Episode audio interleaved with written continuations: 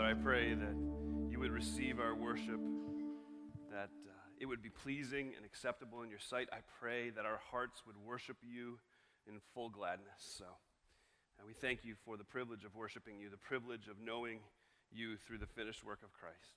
Now, today, as we look at your word, I pray you would take our time, change us. And Lord, again, I do pray that you would start with me. It's in Christ's precious name I pray. Amen. Amen. Thank you for mixing it up. Uh, we appreciate you guys. Uh, there's, there's something, I mean, it's really cool to listen. Well, take your Bibles, go to Hebrews 10. Sorry, I'm just dribbling on. Um, there's something uh, that's certainly, that feels holy when we hear God's people sing together, right? And you can hear it, and it's just like there's something, there's something about that moment when that happens. But the same goes for when you can hear the holy hubbub, the holy murmuring, the good positive murmuring among God's people as they interact with each other. And, and even if it is just as much as a, ow, that's your name, I knew that. Or, hey, I haven't seen you in weeks. How have you been? I mean, just there's something about that. And that's, that's kind of what we're going to look at this morning together. In Hebrews chapter 10, I'm going to I'm to read pretty much uh, uh, what you would think is the stereotypical passage uh, for the topic at hand today about growing with God's people. Um, and, and, so I think, though, uh, I've learned a lot through this, and so I hope to share and bleed on you a little bit of what God's done in my heart as I've looked through uh, these verses together. So, Hebrews chapter 10, I'll start reading verse 19. It says, Therefore, my brothers and sisters, since we have boldness to enter the sanctuary through the blood of Jesus Christ, he has inaugurated for us a new and living way through the curtain that is through his flesh. And, and since we have a great high priest over the house of God, let us draw near with a true heart in full assurance of faith, with our hearts sprinkled clean from an evil conscience and our bodies washed in pure water. Let us hold on to the confession of our hope without wavering, since he who promised is faithful. And let us watch out for one another, to provoke one another to love and good works, not neglecting to gather together as some are in the habit of doing, but encouraging each other, and all the more as you see the day approaching. Okay, because we are not going through a systematic study of the book of Hebrews, I need to give you a, a little bit of background. The author of Hebrews is writing um, and he's about to apply everything he's been saying up to this point. But before he gets there, he gives us a paragraph that really just kind of captures the heart of his message, and that's what we just read. And the, just, just if, if I was to boil it down to a simple sentence, what the author of Hebrews is telling us is if you are a follower of Jesus Christ, you have received an incredible privilege. So, in order to understand that privilege, you need to understand what things were like before you had that privilege. Right? So in chapter 9 of Hebrews, and we're not going to go through it verse by verse, but the author um, describes what it was like um, before Christ to enter into the presence of God. So, what did it take to enter into the presence of God before Jesus Christ? And the answer to that is basically you couldn't. Only the high priest could, and, and that only happened once a year, and it took a ton of work to prepare for it. So, so think about this. Once a year, it was about a week long process. The high priest uh, would have to be ceremonially bathed in order to be declared clean. So he would remove um, the, the very fancy high priest garments, and instead, after his ceremonial cleansing, he would then put on these very simple, clean, um, linen, humble outfit like anybody would wear, which is very different from the high priest who was usually pretty decked out, okay? So now he's wearing this very simple outfit. And the first thing he does is he offers a bull as a sin, sac- a sin offering for himself. The, the picture of the sin offering is to make sure that he is covered for the sins that he has committed both intentionally and unintentionally. And so the high priest, before anything can even happen, is bathed, declared clean, and offers a sacrifice for himself. He then takes some blood and he sprinkles it in the most holy place in front of the mercy seat. The mercy seat really is just the cover of the Ark of the Covenant. It's that, that mercy seat is the place the very presence of God would dwell. And so, as he enters into the most holy place, he takes blood and he sprinkles it um, before the mercy seat. Now, two goats have been chosen out of the nation. Two goats. They've been brought to the tent of meeting. And, now the, the high priest oversees this um, ceremony where lots are chosen. Basically, think modern day dice. That's, they would choose lots, and, and they would choose between the two goats. One of the goats would definitely not have won. They pick the lot for this guy, and it's like, all right, so this is our sin offering for the nation of Israel. And so he would take the goat, he would sacrifice it, he would slaughter it, he would spill its blood, he would take some of that blood, and he would pour it on the mercy seat and again in front of the mercy seat. He would then lay his hands on the second goat. He would lay his hands on the head of that goat and he would pray a prayer of confession confessing the sins of the nation of Israel, confessing that they had fallen grossly short of the, the holiness of God. And he would pray that prayer of confession on the goat, and then they would send that goat into the wilderness running away. And the picture is that goat would carry the sins of the people out of camp. That goat is what we know as a scapegoat. So, in the, right there, you have these amazing pictures of theology happening that that, that I want to geek out over, but I want to be very careful about. You've got the propitiation with the shedding of the blood, where the sacrifice turns the wrath of God into his pleasure. And then you've got expiation, which is the, the carrying away of our sins, which is exactly what we have in Jesus Christ. And I'm getting ahead of myself, but how do you not get ahead of yourself with that? So that goat goes away. Now, what's crazy is it's all done. The high priest has to again get ceremonially cleansed. So he would bathe again. He would then put on his fancy clothing. He would offer two more rams, one for his burnt offering, which is a God, I'm committing myself completely to you. As the offering is burnt up, it is fully gone. And, and one for the people of Israel, they're committing themselves completely to you. It's burnt up and, it, and it's gone. And then the dude who led the goat out into the wilderness comes back and he has to be cleansed.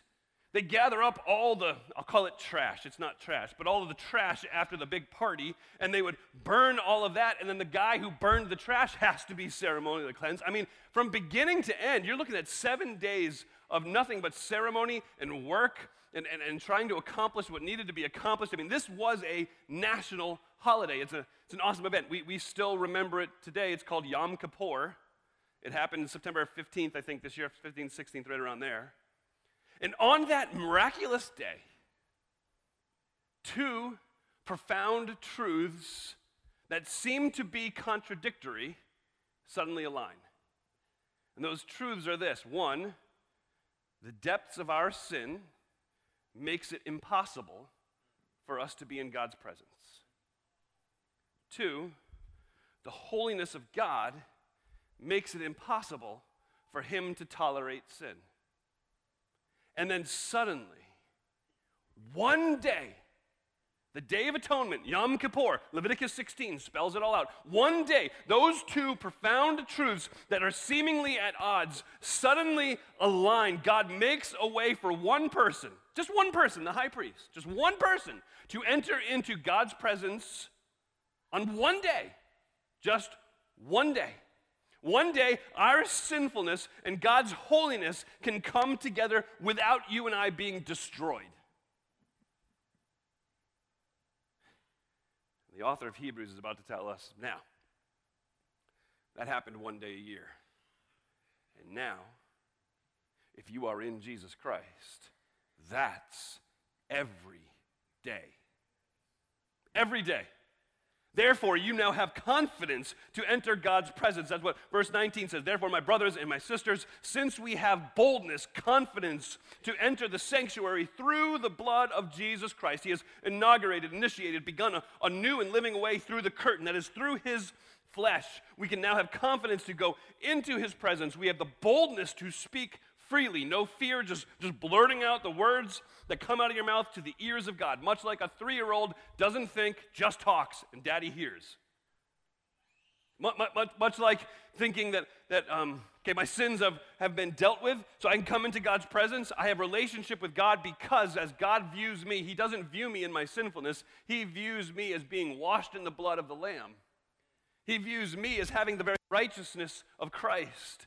And so I can come boldly into his presence. You have that same boldness to enter into the sanctuary of God.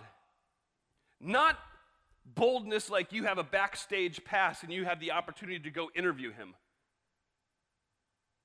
Access like your three year old is just walking into your bedroom to start asking you questions. Do you see what you have in Jesus Christ?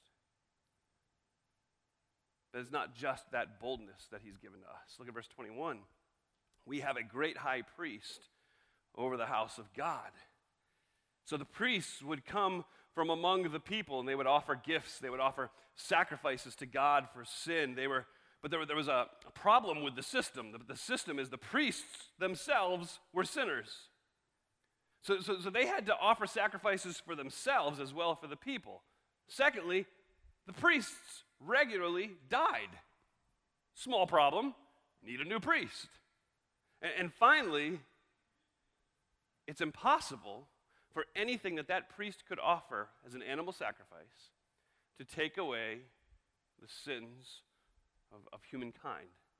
Look, look just a, a little bit further back in chapter 10, verse 11. Let me read this to you. I love, I love Hebrews chapter 10. This, this right here is just so, so well, it's kind of funny to say, it's so well written. You know who the author is, right? Okay, so. So every priest stands day after day, ministering and offering the same sacrifices time after time, which can never take away sins. But this man, Jesus, after offering one sacrifice for sins forever. He sat down at the right hand of God. He is now waiting until his enemies are made his footstool. For by one offering, he has perfected forever those who are being sanctified. We have this great high priest who, who has offered a perfect sacrifice for our sins. He's, he's come from among us, so he understands us. He's sinless. He doesn't have to offer a sacrifice for himself. And get this, he will never die. We don't need another. The sacrifice he offers will always be accepted by God. So, therefore, because we have the boldness to come into God's presence, and because we have a great high priest, the author of Hebrews gives us three things we are to be busy about, starting in verse 22. Let us draw near with a true heart in full assurance of faith, with our hearts sprinkled clean from an evil conscience and our bodies washed in pure water. So, what he says is, because you have the boldness to enter into his presence, and because you have a great high priest, then you must keep drawing near to him.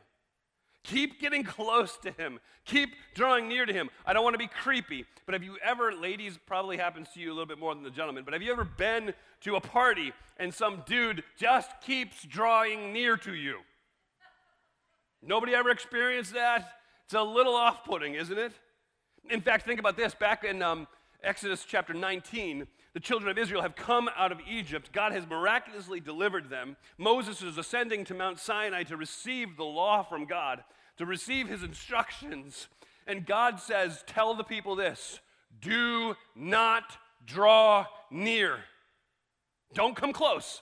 Don't even touch the mountain, because if you touch the mountain or an animal touches the mountain, they'll die.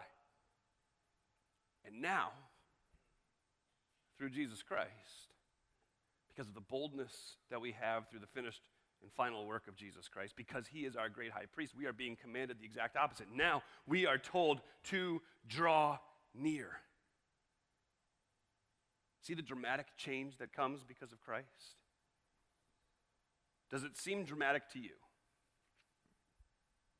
So, seriously, in, just in the quietness of your heart, answer that question.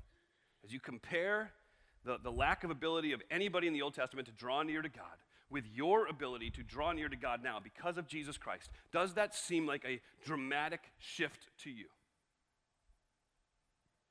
This is why I ask you that question.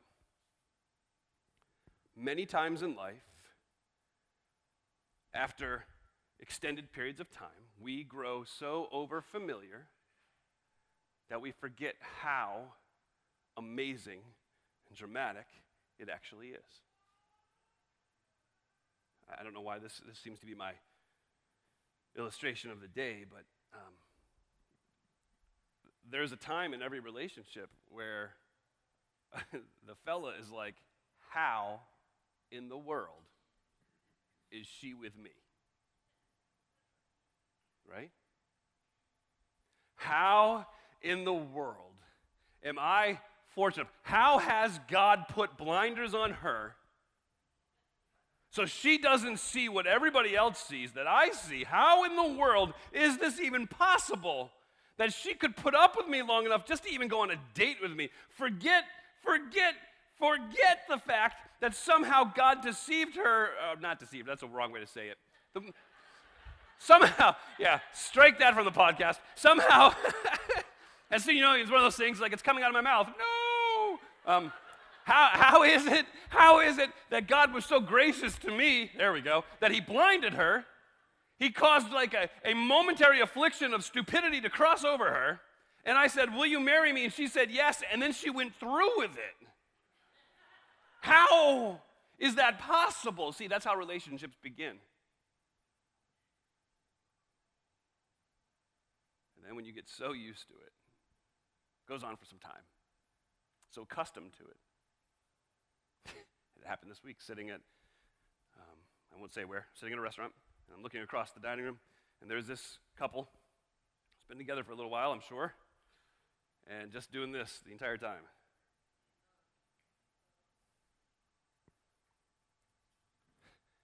See, when you become so familiar you forget what a privilege it is that you have. And you're missing out. Hebrews tells us to draw near to Him, come in close, and enjoy that intimacy with God that we were made for. So, in light of the fact that you have this new relationship with God, this boldness to come into his presence because of the finished and final work of Jesus Christ, and because of the fact that he is our great high priest whose offering will always be sufficient, then, then the author says then what you need to do is you need to keep drawing near to God, keep drawing near to God, keep drawing near to God. You also need to keep holding on. Verse 23 let us hold on to the confession of our hope without wavering, since he who promised is faithful. The assumption behind that command is it's going to be difficult at times. So hang on. Uh, I don't say, very few people actually say, hang on when it's not tricky or difficult. There's been opportunities for my children to hear those very words come from my mouth when I'm driving. Hang on! I don't have time for this, but I'll tell you one funny story. So, we were coming back from, uh, we were in the Chicago area, and we had taken our youth group up to see Winter Jam in Chicago. Great time, great concert, wonderful fun. Had the minivan with me, so we packed a bunch of teenage boys in the minivan, and I do not know what happened. I really don't. That's the weird part. But there's a spot in the road where it kind of it does one of these. And and to go home, we're supposed to go this way. Not this way, this way. But the problem was I didn't go that way. I certainly didn't go that way. I went this way. And there's a long embankment, and a couple of the guys in the back seat were out cold. A couple of them I was talking to, and all of a sudden it's like, we're gonna die. And so I just hollered at the top of my voice, hold on! And then somehow, and I don't know how, minivans aren't exactly the friendliest zigzaggers out there, but somehow the minivan came down, landed, boom, boom, boom, boom, boom, boom, boom. And uh, two things happened. One, well, actually, a bunch of things happened. uh, the two guys who were asleep in the back seat, all of a sudden their heads were up in the mirror, like. And then there was one young man who I still tease about it, screamed. This high pitched scream and my favorite part was the whole time that is happening, there's a car behind us about 200 yards. And it, it didn't follow this way, it went this way with us. And so as we finally collect ourselves, I'm like, hey, guys, guys, guys, just act like nothing happened. and this car comes up next to us, and they're looking at us with these huge eyes, and the boys and I are like, what's up? I mean, it was like nothing. All that to say, I don't say hold on unless there's a reason to hold on. And the author of Hebrews says, let us hold on. There is a reason you need to be reminded to not waver. These Christians, These Christians at this time have, have confessed Christ as the hope of their salvation, and they're surrounded by persecution. They're surrounded by hatred, misunderstanding, skepticism. They, they, they're frustrated. many of them are falling to illnesses. Get this, there's even political disagreements in the day. Author says, hold on to the confession of your hope, not to anything else. Let everything else go so you can use both hands to hold on to Jesus Christ. Drop everything out else. Hold on. Oh, I'm going to be able to hold on because I'm strong? Not even close. You can hold on. Why? Because he who promised is faithful. Oh, I love that.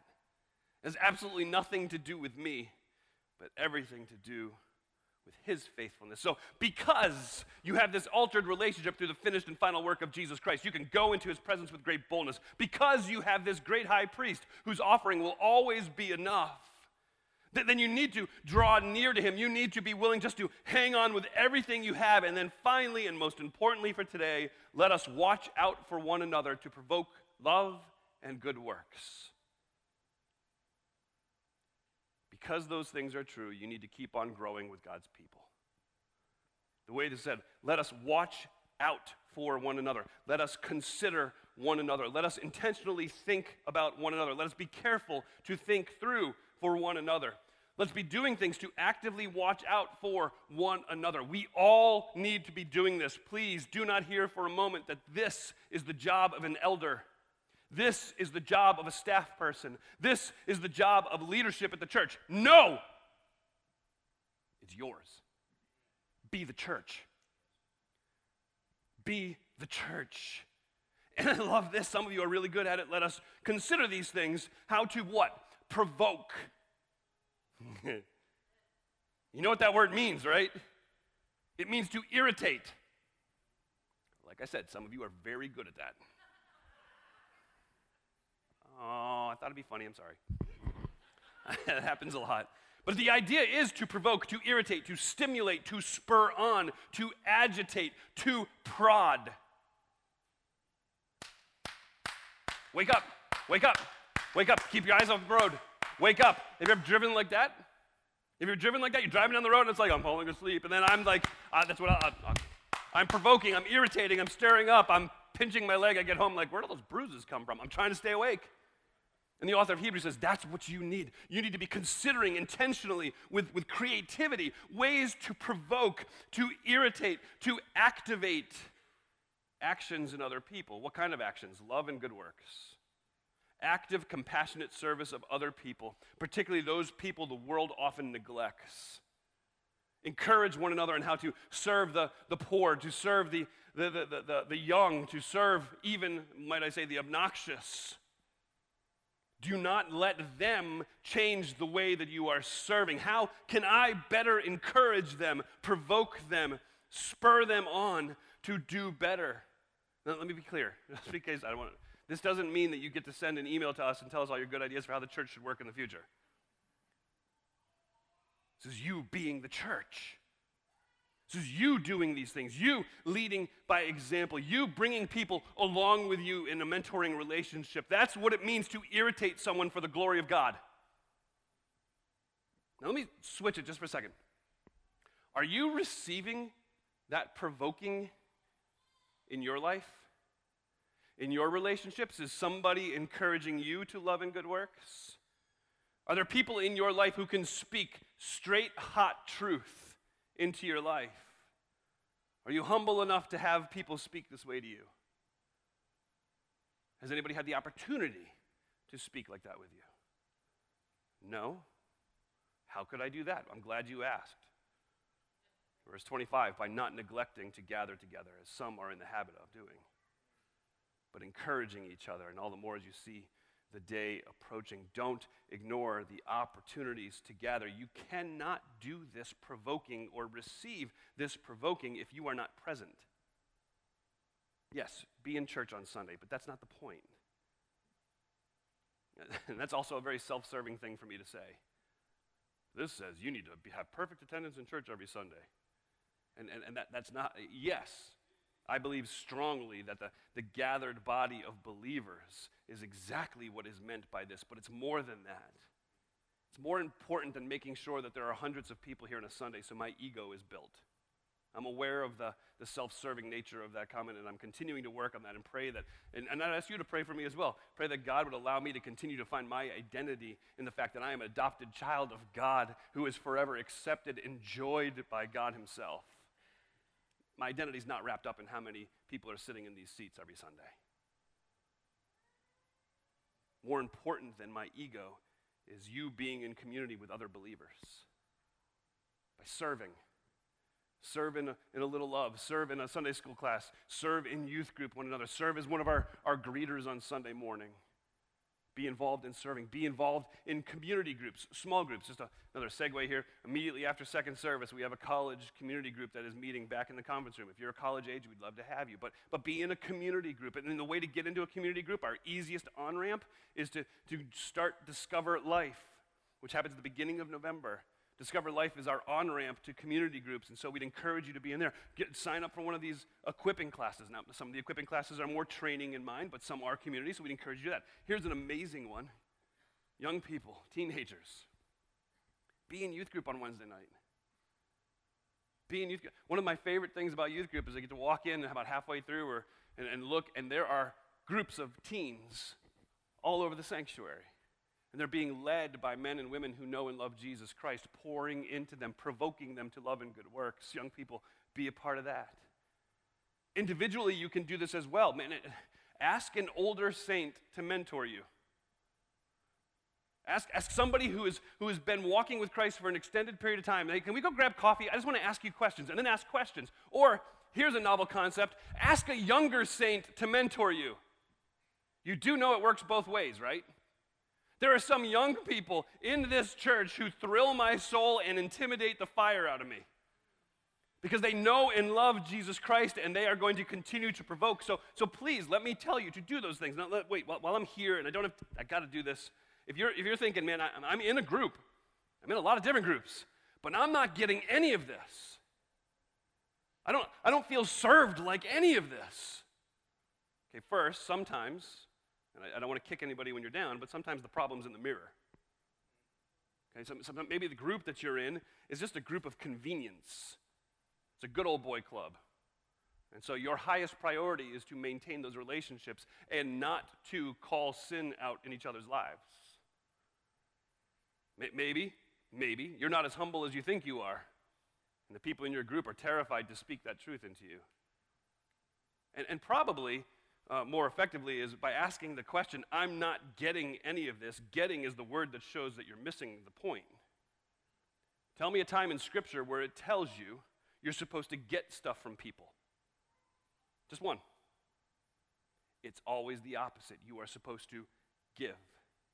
So do not ignore the opportunities to encourage. As I find it interesting, don't neglect to gather together as some are in the habit of doing, but encourage. That the opposite sides of the spectrum, you've got don't neglect the gathering, encourage. So by neglecting the gathering, you are abstaining from the command to encourage one another. All the more as you see the day approaching. That is a phrase. You know Christ is going to return. You know it's sooner today than it was when Hebrews was written? You know that the author of Hebrews is like, it's going to happen any moment. And yet you and I are like, eh, it might happen. Oh, no, no, no. There's a day coming. And our responsibility until that day comes is to be provoking one another to love and good works, works encouraging one another in these things. Because when that day happens, it's going to be loud, it's going to be amazing, it's going to be bright, but in the meantime, we are foreigners living in a strange, strange land, in a strange, strange day. And we need God's people to remind us to keep our eyes fixed on Christ, not on anything else. We need to find that encouragement from our family all the more as we see that day on the horizon. Because it's coming. And I'm looking forward to it. Let's encourage each other with the fact that one day soon we're going to see him face to face. Would you pray? Father, thank you for your good word. I thank you that your scripture is so reliable that it, it renews us, it changes us, Father, it instructs us, but it, but it rekindles the light in our eyes, even. Father, I thank you that your word is, is more precious to us than the, the purest of gold.